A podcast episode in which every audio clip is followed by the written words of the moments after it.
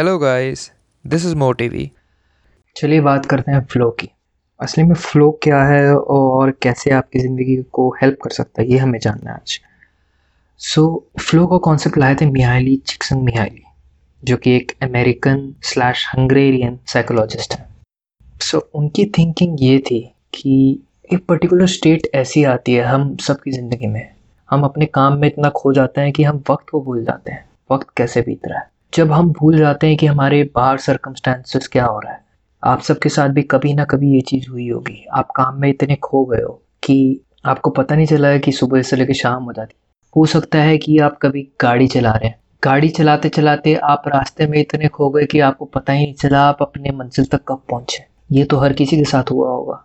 या दूसरा एग्ज़ाम्पल है कि आप गेम खेल रहे हैं। गेम खेलते खेलते आपको पता नहीं चलता कि एक दो घंटे कैसे बीत जाते हैं। कि आप उसमें इतना खो चुके हैं आप उसमें इतना अटेंटिव हो चुके हैं। सो so, ये है स्टेट ऑफ़ फ्लो मैं आपको इशारा करके ही बता सकता हूँ। मैं आपको वो स्टेट दिलवा नहीं सकता। आपको जाके खुद ही अपने अंदर सोचना है कि वो स्टेट कैसे आई है। मिहाली चिक्सन मिहाली के हिसाब से जो ये स्टेट है वो ब्लिसफुल स्टेट होती है। यानी आपको सुख मिलता है उस स्टेट में जाने के आपकी प्रोडक्टिविटी बढ़ती है। आप और अच्छा काम करने लग जाते हो। आप और अटेंटिव हो जाते हो अपने काम के प्रति। अब जैन बुद्धिज्म के हिसाब से इसको स्टेट ऑफ़ जैन कहते हैं। जब आप जैन में सेंटर्ड हो जाते हो तो आप हर मोमेंट कॉन्शियसली जीते हो। और अगर आप हर मोमेंट कॉन्शियसली जीते हो तो आपसे कोई गलती नहीं हो सकती। हर काम आपका अच्छा ही होगा, क्योंकि आपका दिमाग कहीं और भटक नहीं रहा है। आप बस अपने काम में खो चुके हो, अपने काम से एक हो चुके हो। यही कॉन्सेप्ट ऑफ़ फ्लो है, जो जैन बुद्धिज्म में भी पढ़ाया गया है। अगर आप इस स्टेट को ज़्यादा से ज़्यादा अपनी लाइफ में इम्प्लीमेंट करोगे तो ऐसा कोई काम नहीं है जो आप ढंग से नहीं कर पाओगे और या ऐसा कोई काम नहीं है जो आप वक्त पे नहीं कर पाओगे। इतना खूबसूरत पल हो जाता है वो एक पल। इतनी प्रोडक्टिविटी बढ़ जाती है। तो इसे हम कैसे ज़्यादा से ज़्यादा अपनी ज़िंदगी में ला सकें ताकि हम हर एक पल खुशी खुशी प्रोडक्टिवली और सक्सेसफुली जी सकें। सो so, एक सिंपल ग्राफ है इसका। अगर हमारे पास वाई एक्सिस है और एक्स एक्सिस वाई एक्सिस हो गया हमारी किसी भी टास्क में स्किल कितनी है? एक्स एक्सिस हो गया हमारी डिफ़िकल्टी कितनी डिफ़िकल्टी है?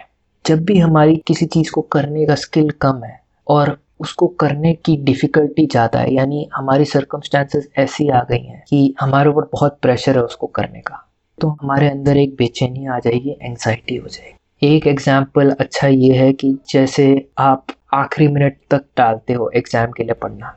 किताब खोलते हो आप बेचैनी में, यार, पढ़ना है एग्ज़ाम है। ठीक है, और इतनी सारी मुश्किल चीज़ें होती है, आपके दिमाग में ढंग से कुछ घुस नहीं रहा होता। आप अपने दोस्त के पास जाते हो मदद मांगने। तो वो बेचैनी इसलिए आती है कि हमारी स्किल उस चीज़ में अभी कम है, और प्रेशर या डिफ़िकल्टी इतनी ज़्यादा हो गई है अचानक, क्योंकि कल हमारा एग्ज़ाम यही चीज़ अगर हम एक हफ़्ते पहले चालू करते, हमारी स्किल कम है और डिफ़िकल्टी भी ज़्यादा नहीं, क्योंकि एक हफ़्ते बाद ही तो एग्ज़ाम तो क्या होती, हमारी एक स्टेट ऑफ़ फ्लो आ जाती। हम उस काम को आसानी से कर पाते, हमें मज़ा भी आता उस काम को करने में, हम एक्साइटेड भी रहते, हम प्रोडक्टिव भी रहते। हो सकता है हम एक हफ़्ते बाद किसी दोस्त को समझा देते।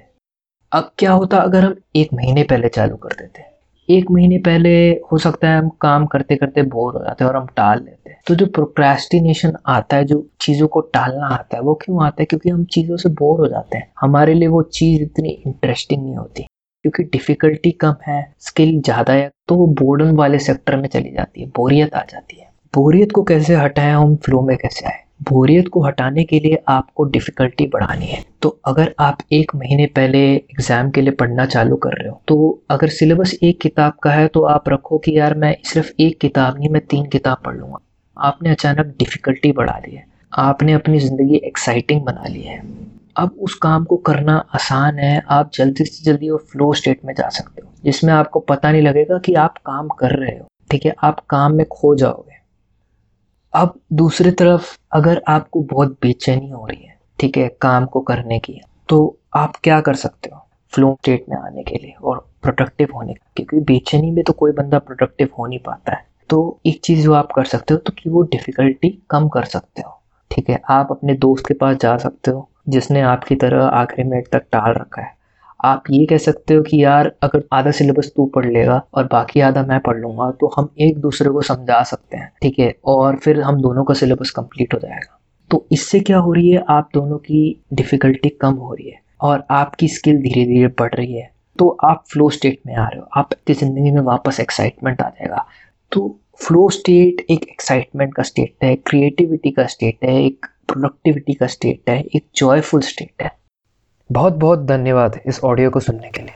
अगर आपको मेरा काम पसंद है तो प्लीज़ मुझे फॉलो कीजिए, मेरे चैनल को सब्सक्राइब कीजिए। और अगर आप चाहते हैं एनिमेटेड वीडियो देखना इसी बुक समरी की तो लिंक जो है वो डिस्क्रिप्शन में है, उसको फॉलो कीजिए। Thanks for listening